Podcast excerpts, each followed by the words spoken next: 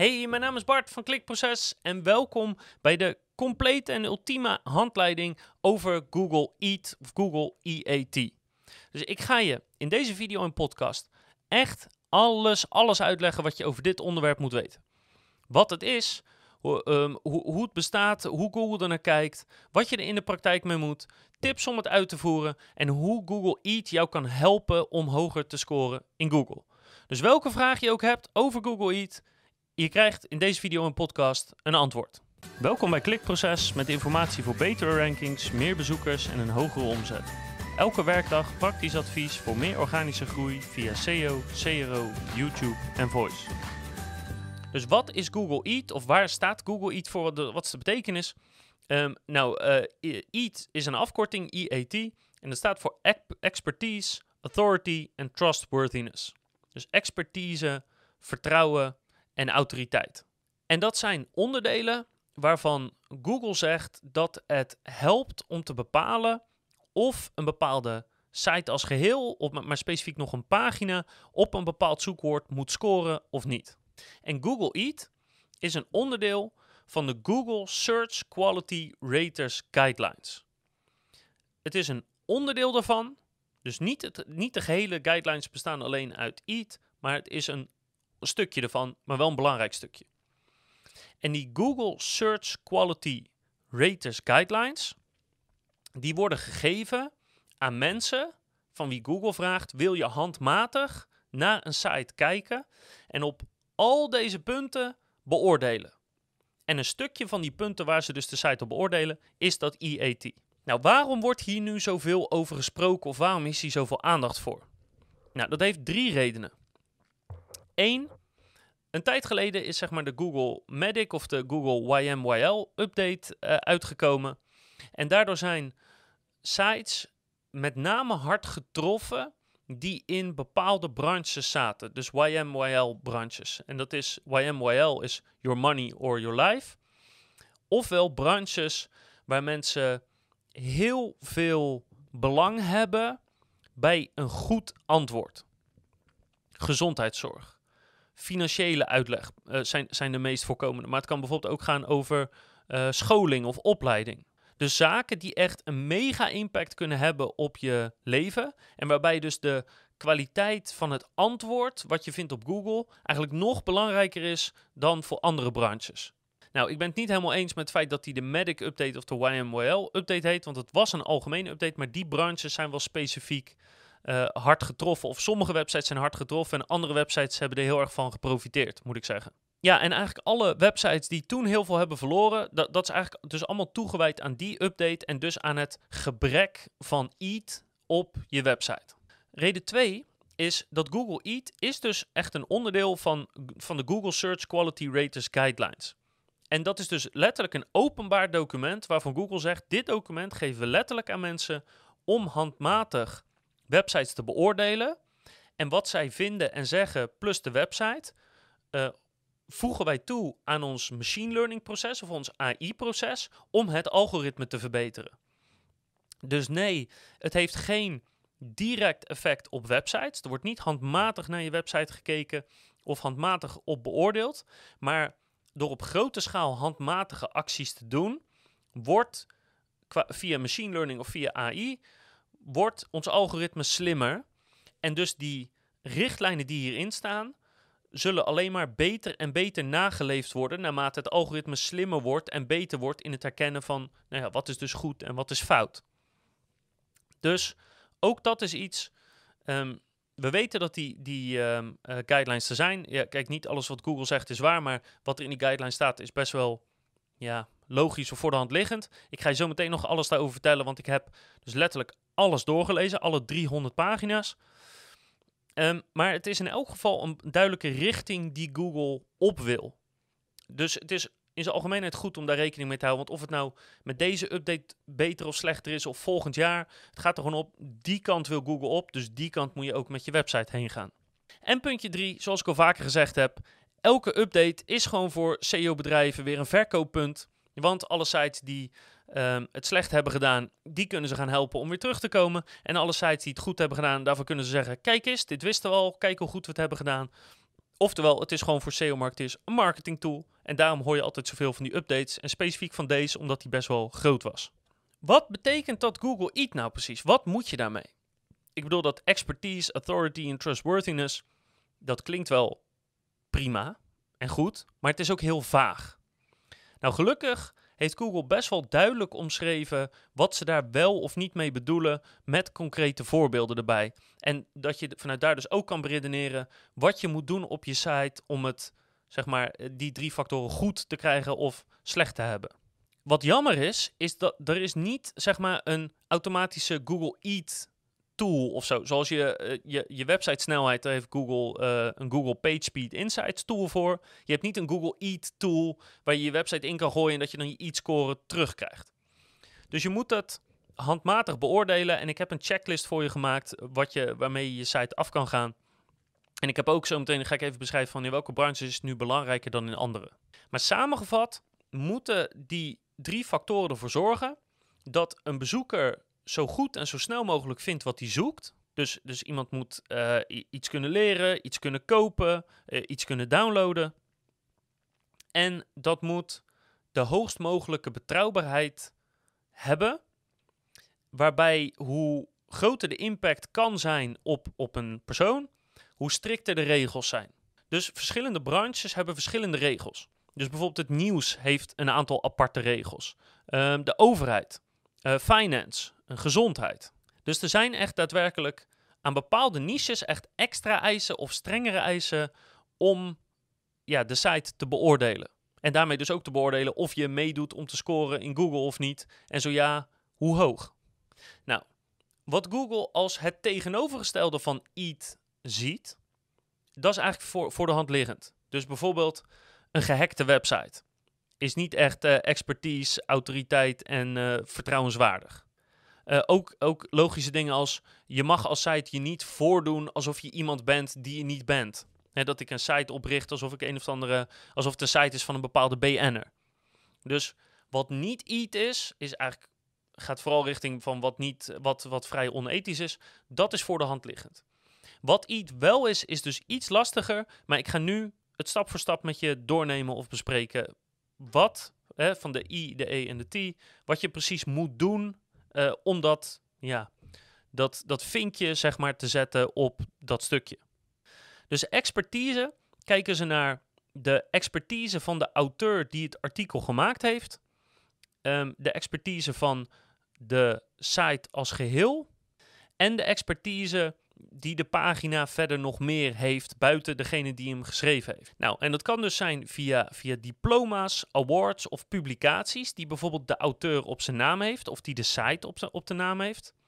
Het kan zijn dat die pagina uh, gereviewd is door andere experts. Hè, en dat die dat goed hebben bevonden. Zoals je in de wetenschap ook, als je een paper publiceert, moeten tenminste twee uh, peers, uh, gelijkgestemden, moeten het goedkeuren. Of die moeten op zijn minst een mening daarover geven. Maar bijvoorbeeld ook, heel opvallend, is dat uh, hoeveel pagina's jij op je site hebt over vergelijkbare onderwerp, of letterlijk over hetzelfde onderwerp, is daadwerkelijk een factor om je expertise te bepalen. Dus dat zijn de belangrijkste dingen. Dus hoe kan je daar nu gebruik van maken op je site? Nou, één, waar ik altijd al voor stem, zorg dus dat je niet één pagina maakt over één onderwerp, maar dat je altijd een onderwerp probeert volledig af te dekken. En dat je die pagina's dus goed intern linkt naar elkaar. Je kan ervoor zorgen dat de auteur van de pagina duidelijk zichtbaar is. En je kan zorgen dat je backlinks krijgt naar jouw pagina of naar jouw groep met pagina's vanuit andere sites die het ook hebben over dat onderwerp of die ook worden gezien als een autoriteit. Dus daarbij gaat het niet om de kwantiteit van backlinks, hè, om die expertise vast te stellen, maar om de kwaliteit van de backlinks. Nou, los van de expertise heb je ook de algemene autoriteit. Dus dan heb je het weer over de autoriteit van de content, de autoriteit van de maker van de content en de autoriteit van de website als geheel. Nou, wat is nu het verschil tussen expertise en autoriteit? Je kan een expert op een bepaald gebied zijn en een autoriteit op een bepaald gebied zijn. Dus dat betekent dat je heel veel van het onderwerp weet en iedereen erkent of weet eigenlijk dat je veel over dat onderwerp weet. Maar je kan ook een autoriteit zijn zonder dat je een expert bent. Heel simpel voorbeeld. een bekende Nederlander kan je zien als een autoriteit. Hè? Die heeft invloed, mensen luisteren ernaar. Maar dat betekent niet dat hij ook een expert is op datgene wat hij of zij zegt of doet. Dus je kan een autoriteit zijn eh, en, en iets zeggen of iets doen of iets schrijven, zonder dat je daar ook echt een expert op bent. Dus die twee zijn niet per se hetzelfde. Andersom kan je ook een expert zijn, superveel van het onderwerp weten, maar geen autoriteit omdat eigenlijk niemand je erkent of niemand je überhaupt kent. Dus die twee dingen zijn echt wat anders. Expertise, zeg maar, vakkennis. Autoriteit is vooral hoeveel mensen erkennen mij dat ik, ja, dat ik invloed heb, dat ik belangrijk ben. Uh, autoriteit kan je bijvoorbeeld krijgen door keurmerken.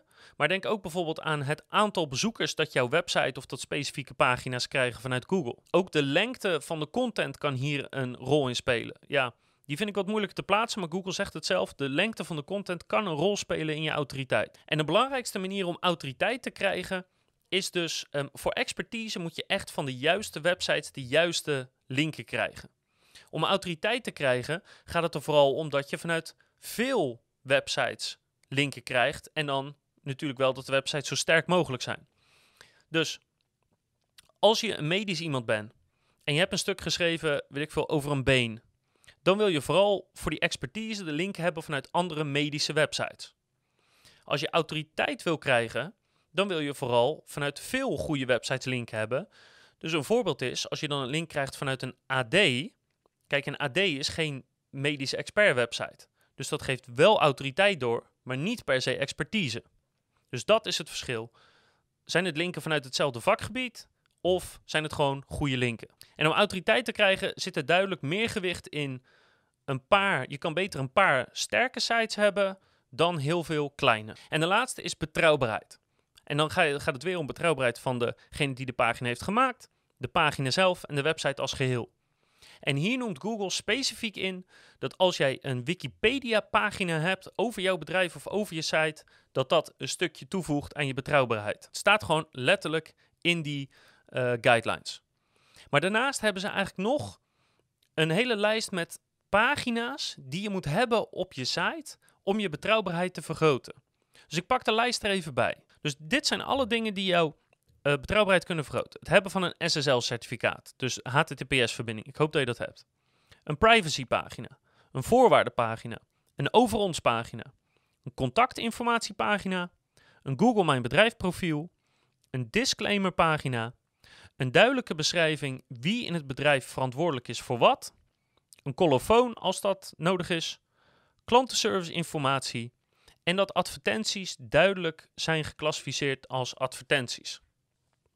Dat helpt dus om de betrouwbaarheid van je site en van, van een specifieke pagina te vergroten. Nou, en dus, dus wat precies EAT is, of hoeveel EAT je nodig hebt, hangt dus heel erg af van je niche en van het specifieke onderwerp. En dus dat is moeilijk om daar exact een pijl op te trekken.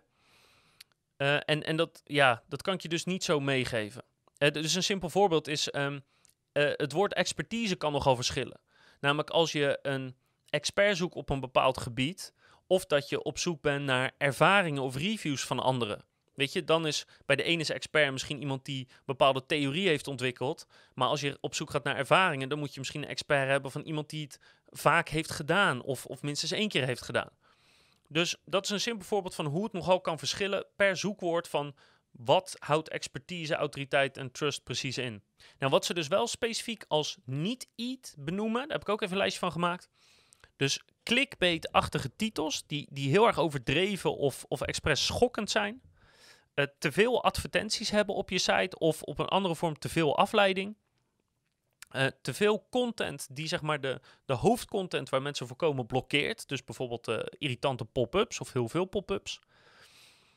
Afleidende afbeeldingen die te maken hebben met, met seks of die heel goor zijn bijvoorbeeld.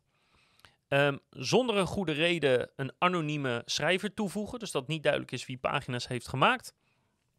Um, titels die bezoekers in de war brengt, of, of dat mensen met uh, verkeerde verwachtingen op je pagina komen en dus niet kunnen vinden wat ze zoeken, dus niet hun doel bereiken. Uh, spelling- en grammatica fouten. Uh, of dat een site vol staat met algemene info die je eigenlijk overal kan vinden. Dus dat is in elk geval wat Google niet wil. En hebben ze nog één belangrijke opmerking voor uh, mobile eat. Dus daar hebben ze ook weer een aparte sectie voor, voor als mensen zoeken op de mobiele telefoon. En daarvan zeggen ze vooral, uh, omdat je telefoon heel veel context kan geven over natuurlijk waar je bent of, of waarom je iets zoekt, um, kan dat ervoor zorgen dat je dus op verschillende momenten verschillende zoekresultaten ziet en verschillende antwoorden krijgt. Dus dat is, uh, daar kan je niet zo heel veel aan doen. Maar ze zeggen vooral hoe duidelijker je maakt in welke context jouw antwoord van belang is, hoe eerder we dat antwoord kunnen geven als dat, ja, als dat voor een gebruiker handig is. Dus dat is allemaal letterlijk wat Google beschrijft in die 300 pagina's uh, van die uh, guidelines.